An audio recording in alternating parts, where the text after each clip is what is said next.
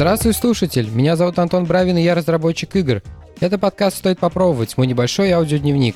Совсем недавно вышла моя первая независимая игра «Мастерплан Тайкун». Это экономическая стратегия в миниатюре. Она уже доступна в Steam, GOG, EGS и на сайте. Все ссылки есть в описании. Я не знаю, какое тут может быть вступление, потому что навряд ли эта история вытекла за пределы игровой индустрии, но последнюю неделю происходит пожар, апокалипсис, небеса разверзлись. И, в общем, не знаю, какие тут еще эпитеты подобрать, но все дело в том, что Unity выкатила новую ценовую политику. И это привело к тому, что вся игровая индустрия полыхает, вот начиная с 12 числа. Никогда, наверное, такого не было. На Ютубе выходит примерно 10 роликов в секунду с обсуждением того, что происходит. Это даже не с критикой, а просто поливанием говна. Поэтому давайте я вам перескажу историю последних этих дней, чё, как, где мы оказались. А вот это, кстати, хорошее место для того, чтобы стать вступлением. Итак, новая ценовая политика. Как всегда монетизировался Unity? Вообще про Unity у меня был отдельный подкаст, э, это номер 16. Не знаю, насколько глубоко я там в это углублялся, но небольшая историческая Справка. Unity всегда был платным движком. Сначала у них была платная версия, где разово покупалась лицензия на мажорный релиз, и была некая такая комьюнити-версия, где было порезано некоторое количество функционала. Потом какой-то момент стало так, что функционал в движке стал, можно сказать, полный, и в платной и в бесплатной версии какого-то паритета они достигли, и все ограничивалось лицензионными ограничениями, то есть вы, если зарабатывали больше какого-то порога денег, сейчас я уже не знаю, какой там тогда был порог, то вы должны были купить про-версию. Ну и там вот эта вот мелочь, типа лого в начале игры и темная версия редактора. Вот, наверное, это все, что было. Потом Unity развернулась в сторону сервисов. В тот момент стала еще популярная модель подписки. И сейчас Unity работает по этой подписной модели, которые не только права на использование движка распространяются, но еще и там кусок сервисов насыпают. В зависимости от подписки, там плюс, про или enterprise дают разные лимиты для их сервисов. Сервисы у них там такие более-менее стандартные, э, типа аналитики, CI у них есть, рекламный нетворк есть, медиатор точнее. Ну, в общем, условно, все, что можно вот заутсорсить в, э, непосредственно из разработки, вот у них все, все это добро есть. 12 сентября началось с того, что мне пришло на почту письмо, причем оно немножко странно было составлено, где просто в таком мультимассивно-приказном порядке мне было сказано, что моя плюс подписка с какого-то там, вот типа с начала года будет неактивна, я ее могу продлить еще на год, либо могу по этой же цене купить Pro. Ну, в общем, где-то до конца 2025 года, насколько я помню, условия сохраняются те же, что и были. Лимиты там были такие, что если мы используем бесплатную версию, то мы можем ее использовать до ревеню в 100 тысяч долларов, плюс до 200 тысяч долларов. Дальше Pro там начинался от 400, что ли, тысяч долларов. Никогда не понимал, как Unity получали эту информацию о том, сколько игра заработала насколько сильно они гонялись за этим. Ну, то есть это, скорее всего, было на совести э, разработчиков. Ну, вот было как было. Значит, теперь плюс подписки не будет.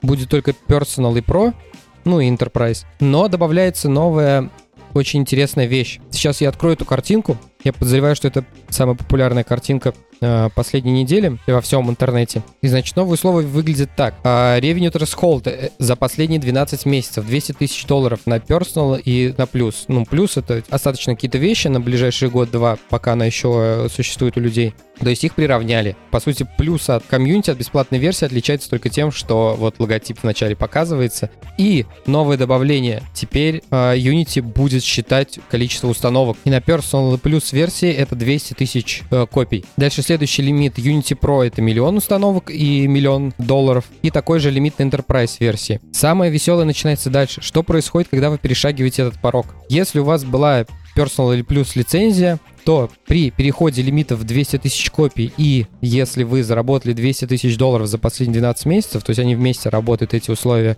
вы начинаете платить за каждый инсталл поштучно. И для самых низших вариантов э, лицензии это 20 центов за инсталл. Такой расчет будет до миллиона штук, и после миллиона каждый следующий инсталл будет стоить 2 цента. Для Pro Enterprise версии здесь э, другие категории. Условно там от одной копии свыше threshold э, до 100 тысяч это 15 центов, дальше там 75, 3 э, цента, 2 цента. Для Enterprise еще поменьше. И тут у них отдельно вынесен Emerging Market Rate. Это страны типа третьего мира, условно, второго мира. Инсталлы после этого миллиона будут стоить по одному центу. То есть получается, если у нас, например, Pro-версия, мы миллион инсталлов э, проворачиваем через э, в рамках лицензии, потом мы еще миллион оплачиваем по нисходящей такой лесенке сколько-то центов за инсталл, и минимум, который мы можем достичь, это 2 цента за инсталл. Собственно, это то, с чего все началось. А потом события развивались стремительнейшим образом, потому что люди абсолютно не понимали, как вообще это возможно. Первым же самым вопросом стало то, как будут считаться эти инсталлы.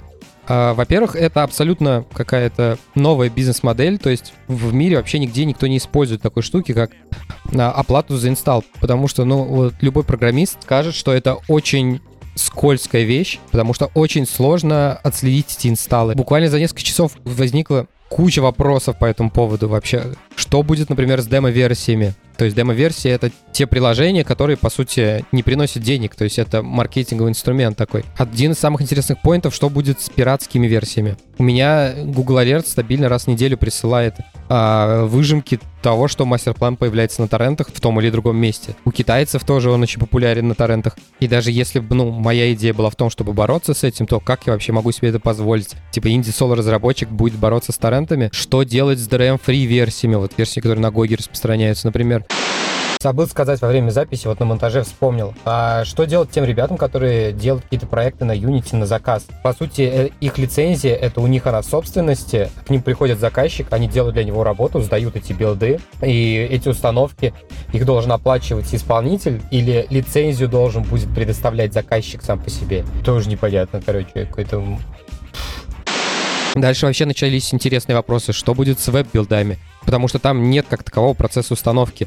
Человек нажал в браузере F5 и у... с меня сняли лишние 20 центов. Типа в этом прикол. Тут можно в размышлениях пойти очень далеко. Вот сейчас Яндекс несколько недель назад анонсировал такую штуку, это типа ТикТока для игр. Мы свайпаем снизу вверх, и у нас лента, которая состоит, ну, по сути, из гиперказуалок, в которой мы можем поиграть несколько секунд буквально. И то есть, вот представьте, что вы сидите, вот ТикТок сколько можно свайпать, ну, сторис, вообще вот эти все э, короткие, э, короткие формы. Мы их можем просвайпать, типа, сотни за вечер. С играми это, конечно, чуть меньше, э, меньшая скорость, но, типа, но все же. В этот момент Unity начали давать какие-то разъяснения. А, они сказали, что демо-версии, в которых нет возможности расширить ее до полного функционала, не будут считаться. Веб-игры они сказали, черт с вами, как бы мы вообще туда лезть не будем. Э, там кто-то скинул потом картинку в каком-то чате, я видел, что веб-игры сейчас это 1% рынка по деньгам. Также не будут считаться всякие благотворительные игры. Тут, в принципе, окей. Э, с самыми очевидными вопросами мы разобрались. Но что делать, например, играм, которые э, выходят в подписочных сервисах, типа того же Xbox Game Pass? Тут ответ был просто сногсшибательный. Они сказали, ну, за это будет платить Microsoft. Мы, типа, договоримся с платформами, и э, они будут просто сами считать, и нам ревеню отстегивать. Никто пока не прокомментировал это заявление, но я думаю, бровки у ребят из Microsoft в этот момент поползли вверх. Но и в целом их ответ сводится к тому, что подсчетом инсталлов будет заниматься их проприетарная закрытая технология, которая они никому не скажут, как работает, и они вам просто будут выставлять счет, по сути. И если вы с этим счетом не согласны, например, вы видите, что вы там, например, продавали, я не знаю, тысячу копий, две тысячи копий, потом у вас э, вы ничего не делали, и у вас внезапно 20 тысяч копий, вам Unity присылает счет, то есть они посчитали эти 20 тысяч копий, то тут вы будете обязаны прийти в Unity и доказывать, что вы не баран. То есть у нас получается такая презумпция виновности. По дефолту все как бы они посчитали правильно, а если у вас есть какие-то подозрения, ну, типа, приходите с претензиями, разбирайтесь. Это причем я все еще смотрю с позиции как бы э, разработчика, который делает ну, премиум игры, но вообще довольно очевидно, что эта э, штука нацелена на free-to-play, на mobile. Там люди начали считать, и, и э, у людей просто перестала сходиться математика. При такой модели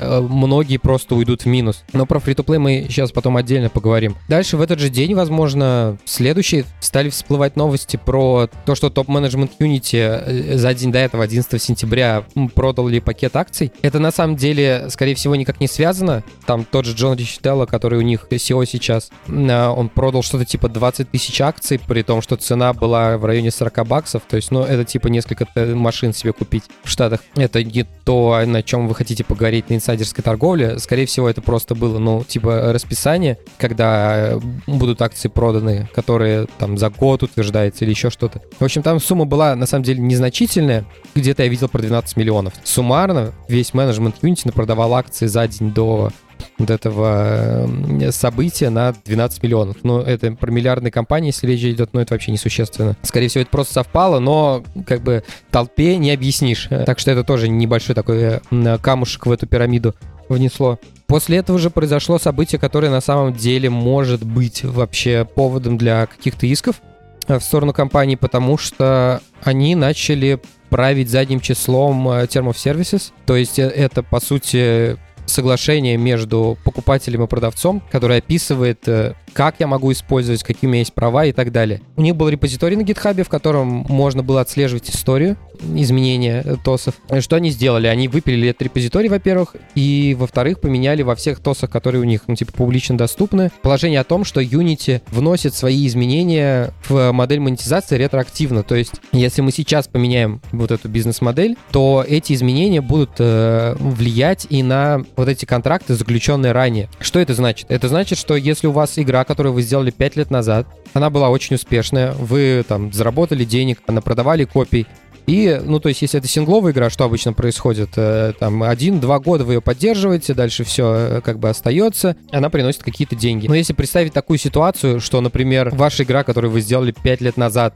в этом году заработала 200 тысяч долларов, а это не то чтобы большие деньги на самом деле. 200 тысяч долларов — это зарплата одного программиста в год в Штатах даже меньше. Ну, если про фанк говорить или вообще про стартапы. После этого Unity берет все инсталлы, которые вы сделали за весь lifetime вашей игры, и берет с вас за это деньги. Люди начали пересчитывать э, цифры, которые у них есть. У них вот просто один пример из Твиттера. Типа, чувак сделал фримиум игру, и заработал 200 тысяч долларов на in-app ах. И при этом игру установили 3 миллиона раз. Теперь, то есть он не покупает Pro лицензию, потому что это было когда-то. Он ее, не, например, не обновляет. Зачем ему, э, типа, этим заниматься? Теперь вот если взять эти 2 миллиона инсталлов э, и э, посчитать их по 20 центов, он получается такая цифра, что он должен Unity 560 тысяч долларов. Это на 360 тысяч больше, чем он заработал с этой игры, которая вышла там несколько лет назад. И вот это вот второй э, самый стрёмный момент в этой всей ситуации. Первый это то, что мы получаем оплату за инсталлы, которую непонятно как считать и, скорее всего, нормально это считаться не будет. И второе, это то, что это все происходит э, постфактум.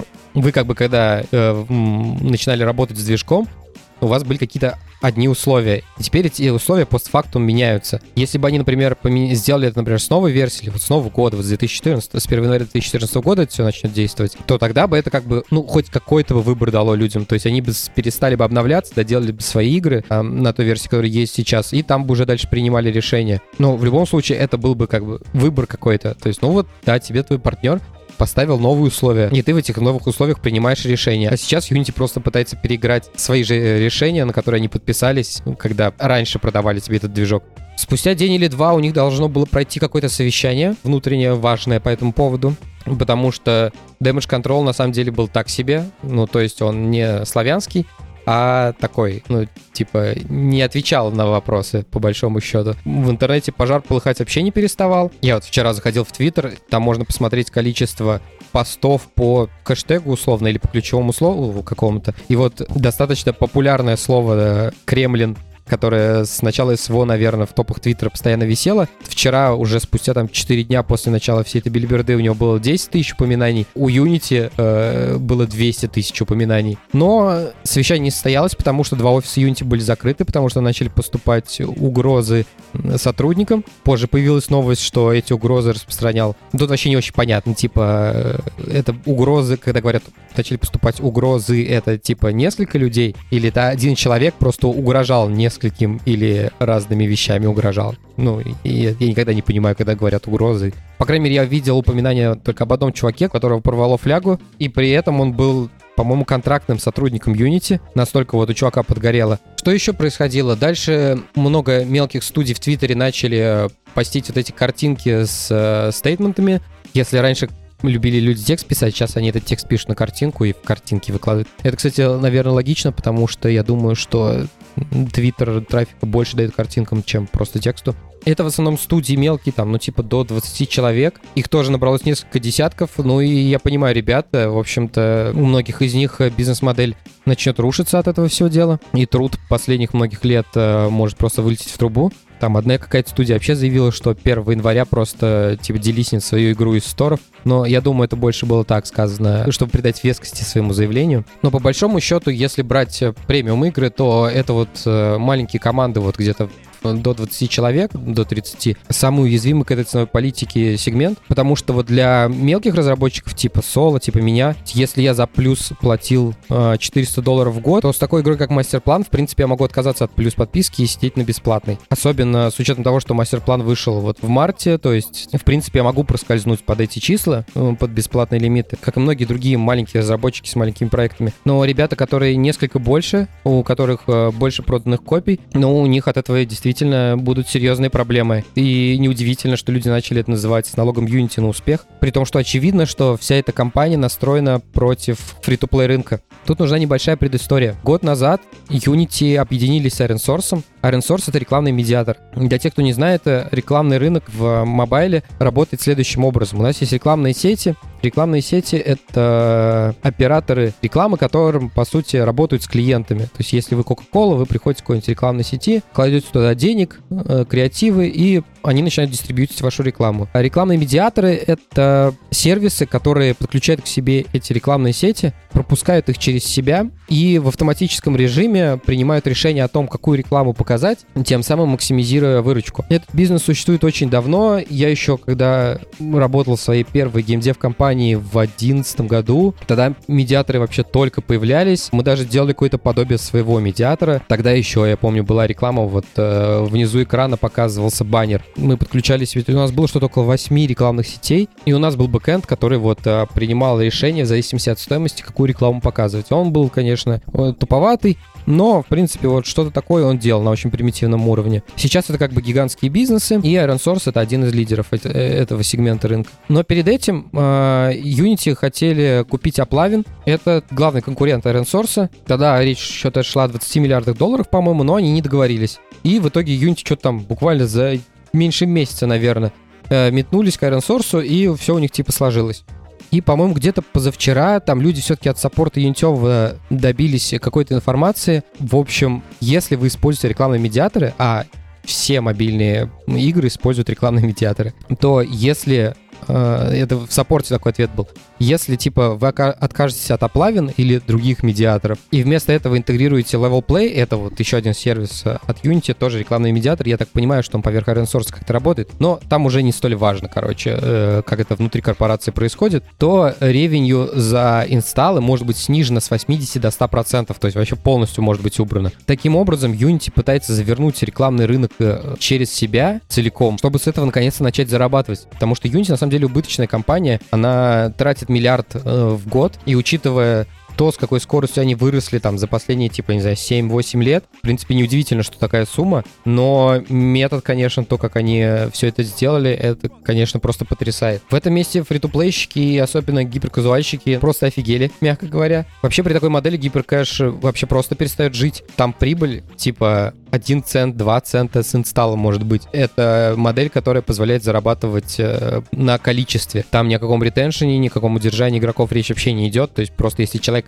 запустил приложение один раз, все, мы типа 1-2 цента с него заработали, потому что там рекламу на запуске показали. Вчера я видел два каких-то коллективных письма, где компании, занимающиеся фри-то-плеем, но особенно гиперказуалками, излагают свою позицию и недовольство, скажем так. Уже заявили, что сами откажутся от э, юнитевой рекламы и от э, Iron Source как медиатора внутри своих игр. И вообще после этого, что в стане э, мобильщиков, что в стане разработчиков премиума начались какие-то супермассивные обсуждения, ну то есть это я такого никогда не видел. Потому что люди обсуждают как бы куда, куда мигрировать, и это не типа Илон Маск купил Твиттер условно, и людям что-то не понравилось в том, что он там сделал, а, то, что логотип поменял. Это совсем другое. Это, по сути, ситуация, когда э, супер жирный игрок, то есть где-то 60 игр мобильных выходит на Unity, э, вот из всех, что выходит, они выходят, это игры, сделанные на Unity. Я думаю, процент такой же или еще больше, если мы говорим про мелкое и среднее инди, то есть это гигантское количество разработчиков. То, на чем стоит как бы весь тег,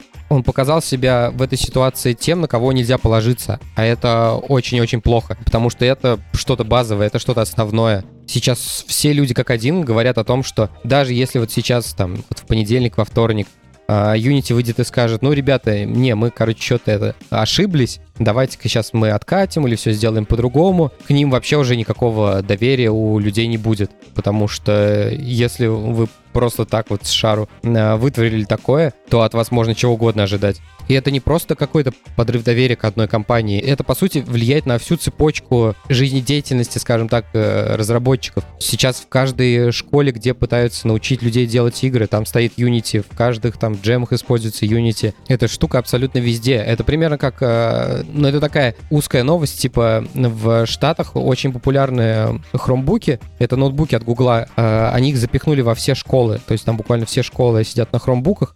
Их фишка была в том, что это очень дешевый э, ноутбук типа за 200-300 долларов, можешь нормальный компьютер, ну, условно, для учебы человеку точно хватит. И сейчас старые хромбуки начали разваливаться уже, а новые хромбуки стоят типа косарь, полтора. Google старые ремонтировать не хочет, скидку новую давать не хочет, и что делать школам? Ну, то есть здесь примерно такая же ситуация. Но это как бы тема с хромбуками, это чисто американская какая-то замута. Здесь это касается всех. И вам как бы тут может показаться, что я панику нагоняю, но реально просто вот четверо суток это происходит, и YouTube не останавливается, Twitter не останавливается, люди как охренели 4 дня назад, так они в таком состоянии до сих пор находятся. Тут ребята из э, большого IT могут сказать, типа, ха, что же вы сидели на проприетарных технологиях, а типа open source не использовали, где такого бы не случилось. Я не помню, рассказывал я в подкасте об этом или нет, но так сложилось исторически. До эпохи PlayStation 2, то есть это нулевые года, где-то ближе к десятым, весь софт был вообще закрытый. Не было никакой опции взять какой-то движок где-то из интернета и что-то на нем сделать, и что-то запаблишить. И паблишить-то негде было, то есть, ну, не было никаких вариантов. Все писали свои технологии. Если вы начинаете и у вас нету возможности писать э, свои технологии, но у вас есть немного денег, ну, немного относительно относительно, скажем так. Лицензирование какого-нибудь движка для V стоило, ну, порядка там 100 тысяч долларов, например. Ну, где-то такие порядки цифр были. То есть эта сумма сопоставима с суммой разработки э, всего проекта. То есть если вы покупаете движок за 100, то, скорее всего, бюджет на проект у вас должен быть миллиона два-три, я думаю. А это значит, что проект меньшего масштаба просто будет нерентабельный. Поэтому не было никаких Индий, ничего не было. Как бы вот у нас был минимум, который отталкивался от э, изначальных вложений, которые нам надо было занести, чтобы стартовать. И вот только в конце десятых годов начали появляться какие-то технологии, которые позволяли вот, ну, тот же Unity, которые позволяли э, что-то сделать самому. И все это были проприетарные технологии, что как бы там закрытые, которые можно только было по какому-то внутреннему контракту купить самому, прийти в студию и договариваться, сидеть. Либо вот так вот скачать какие-то лицензии, лицензии платить. А, все это проприетарные технологии. Во-первых, это историческая предрасположенность. И второе, это, скорее всего, в том, что очень сложно сделать какой-то тег общего пользования. Потому что вот в ближайших подкастах я буду рассказывать про то, как я там тайлмап оптимизировал в Unity и как мне пришлось изворачиваться вообще, чтобы это у меня все более-менее вменяемо заработало. И вот даже на таком маленьком проекте, как мастер-план, сделанный одним человеком, приходится э, какие-то выкрутасы совершать, э, э, потому что Unity это типа движок общего, условно, пользования. На нем можно сделать от, я не знаю, карточной игры до клона GTA. А для игр очень важно быть оптимизированным, очень важно работать максимально максимально быстро и правильно в том контексте, в котором они существуют, в контексте самой конкретной игры. И когда мы начинаем что-то перерабатывать под себя, эта технология резко становится как бы не технологией широкого использования. Например, мы делаем там своего Ведьмака, нам нужна какая-нибудь система генерации террейнов, которая будет э, в реал-тайме все это считать, работать хорошо. Мы ее сделали, и куда мы ее можем, как бы, кому ее можем раздать? Людям, которые делают open world, например, да, большие игры. Но при этом, если ее будут использовать ребята, которые делают, не знаю, Forza Horizon, то есть гонки, они ее не смогут использовать, потому что у них абсолютно другие потребности к этой штуке. Если в Ведьмаке мы максимум на плотве перемещаемся, который там на 20% бегает быстрее, чем сам Геральт, потихоньку там как-то камеры крутим, то есть все это очень ватно, медленно происходит. А в Forza Horizon мы несемся там со скоростью 400 км в час. Это автоматически э, абсолютно разные технологии. Это значит, что нашу технологию, которую мы уже сделали, может применить только наш прямой конкурент. Те люди, которые делают тоже RPG в открытом мире, а их типа всего в мире там 2-3. И еще не факт, что мы хотим нашим конкурентам отдавать какие-то наши внутренние технологии. Вот, в общем, два фактора, из которых это вот так сложилось. Типа в геймдеве open source как такового нету в популярном фоне в таком. На самом деле я уже думал об отказе от Unity в контексте санкций, в контексте того, что какой-то софт у нас может перестать работать. И я размышлял на эту тему. Вот если я не буду использовать Unity, что я буду делать? Ну, во-первых, есть довольно-таки неплохой вариант. Это Godot. Сейчас он находится в какой-то такой стадии. Если вы старый разработчик на Unity, то наверняка помните версии 4 и 5 Unity. Вот он примерно в такой стадии сейчас находится. И вайп у него, кстати, такой же. То есть э, это очень прикольно, когда сам движок открываешь, либо в комьюнити куда-то идешь, что-то посмотреть, почитать. У тебя вайп реально как будто ты вот такой новичок. Возможно, как раз это, кстати, эффект новичка. Не вот этого паралитической штуки, а именно, ну, типа, когда вы в чем-то только начинаете разбираться. Но, в общем, чувство прикольное. Но это просто приятный бонус сверху. На самом деле он поддерживает шарпы. Я бы хотел остаться на шарпах, потому что это та вещь, которая не так часто встречается, на самом деле, в нашей жизни, к которой у меня нет претензий.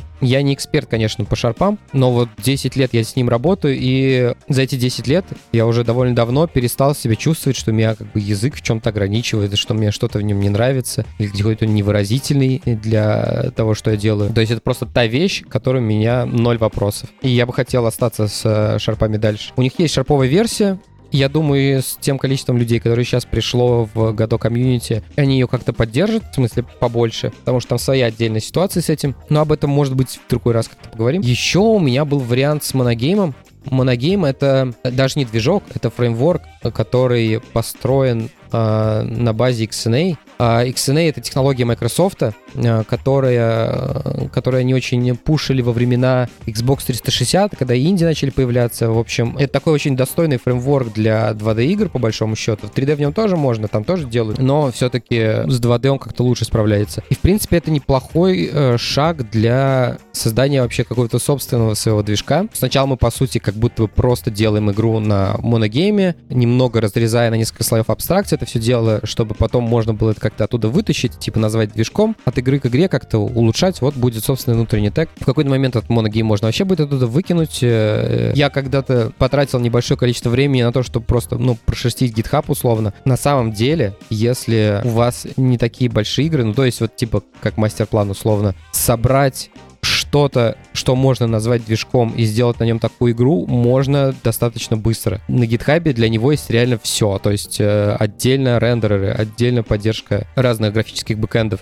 Есть тулы, там, тайлмапы есть, несколько вариантов, импортеры есть. Собрать именно движок без редактора, там вполне очень даже реально, и так вот прикидывал, типа месяца за три реально можно что-то собрать. Это звучит немножко страшно, потому что у нас в индустрии как бы принято бить по рукам тем людям, которые хотят написать свой движок. Просто когда говорят о том, чтобы написать типа свой движок, люди обычно подразумевают, что они делают какой-то 3D. 3D, скорее всего, должно быть какой-то красивый еще, более или менее. Там, да, действительно, как бы больше надо э, экспертизы. В том же году, если, например, зайти в список фич, там есть документация, прям страничка, и вот там есть раздел 2D. Все 2D фичи умещаются на экран. Их там реально очень немного. Если говорить про 3D, там вот все до конца страницы, это будет 3D, этого дофига. А действительно, с 3D дела обстоят посложнее. 2D мир в целом, он такой аскетичный. Мне уже последние года 4 в Unity ничего нового особо для 2D не привозили. Все, что там было, как бы я мог использовать. Может быть, если что-то эксклюзивное мне какое-то понадобилось, я мог там, не знаю, на story выцепить, еще что-то или сам написать. Не то, чтобы я страдал от недостатка фичей, если честно. В общем, я что-то утек куда-то мысли. Давайте попробуем суммаризировать о том, что делать, как говорится. Unity меня начало расстраивать где-то года с 2019 да и не только меня, там это такая общепринятая общепринятое мнение. Там начал, с одной стороны, редактор деградировать, с другой стороны, в нем появилась куча фичей, которые были там в версии 0.1, а, которые фиг пойми как работали. Они начали этот DOTS пропихивать, который очень был нестабильный внутри редактора. При этом у них начали появляться сервисы, которые тоже не очень-то пойми, как работали. Их постоянно то включали, то выключали. То они в бете, то они закрыты в closed бете, в closed альфе. Ну, в общем, все было крайне нестабильно, скажем так, эти последние 4 года. Поэтому недовольство копилось-то на самом деле долго. У меня, по крайней мере. Ну, как и оказалось у большей части индустрии тоже. Не то, что прямо сейчас э, это как-то экономически по мне ударило, как я говорил ранее, возможно, я бы даже эти 400 баксов бы выиграл, но тут уже вопрос доверия. И вот эта ситуация стала последним таким кирпичиком, который вот 4 года а, точила-точила, и теперь пришло время как бы всерьез задуматься. Мастер-план, естественно, останется на Unity. Очень тупо как бы взять сейчас что-то переделывать целиком игру, которая а, была там больше двух лет в активной разработке, которую уже вот скоро, ну как скоро, через пол полгода будет как э, год в релизе, поэтому я даже никаких-то мыслей у меня нет по поводу того, чтобы что-то с мастер-планом переделывать. Это абсолютно точно плохая идея. Но у меня есть где-то 6-9 месяцев до того, как э, начнется продакшн следующей игры, ну прям продакшн. И вот за это время у меня есть как раз возможность э, попробовать, как я себя буду чувствовать в году, потому что для игр моего размера как будто бы там серьезных препятствий нету. Но это пока только на первый взгляд, и мне кажется, вот как раз 6-9 месяцев это прекрасное время чтобы как-то вживую получить вот этот какой-то опыт и уже более трезво подходить к этому выбору. Плюс посмотрим еще, что Unity скажут на этой неделе. А, надеюсь, что они что-то скажут, потому что, ну, типа, пожар надо как-то тушить. Там уже пол Твиттера требует того, чтобы уволили их SEO. В общем, посмотрим, что будет происходить. По итогу для меня все просто. Есть 6-9 месяцев, чтобы принять решение, определиться, как разрулить эту ситуацию. Ну и давайте закроем тогда все это обсуждение фан-фактом. Если вы знаете историю Apple, то в начале 90-х, наверное, это было, точнее, в конце 80-х, а, Джобс искал себе SEO, а, потому что он, типа, хотел сделать из своей компании, которая была такая, ну, условно локальная какая-то такая, сделать мегакорпорацию. Ему нужен был такой прям корпоративный SEO на эту должность. И он э, очень долго штурмовал. Если я правильно помню, его зовут Джон Скалли. Это человек, который работал в Pepsi-Cola на позиции SEO. И Джобс считал, что это лучшая кандидатура из такой корпорации, как PepsiCo, чтобы возглавить его э, новую компанию, которая идет к этим горизонтам. В итоге все закончилось тем, что года через, по-моему, три э, Скали уволил Джобса, компания Apple начала выпускать какую-то очень странную дичь, типа этих Apple Ньютонов, которые такие планшетики, где стилусом писать надо было, которые типа на рукописный текст распознавал. В общем, компанию, по сути, только спасло возвращение Джобса и увольнение Скали. А фан-факт заключается в том, что до Unity CEO Джон Ричителло работал в Electronic Arts и говорил о том, что надо, чтобы люди платили за перезарядку в Battlefield по доллару. А до этого он работал в Pepsi. Напряженный выпуск получился, как и последней неделе. Надеюсь, всем было интересно послушать это. За поддержку подкаста я должен сказать спасибо ребятам, которые поддерживают меня на сервисе Boosty. Это пользователи Константин Молчанов и ТикТокер. Спасибо вам большое. А на этом у меня все. Спасибо, что были со мной на протяжении всего выпуска. Ставьте оценки, оставляйте отзывы на тех площадках, где вы слушаете подкаст. Тогда его смогут услышать большее количество людей. Также, если вам понравился этот эпизод, расскажите о подкасте своим друзьям. Я буду за это вам очень благодарен. Такие дела. До следующего выпуска. Пока.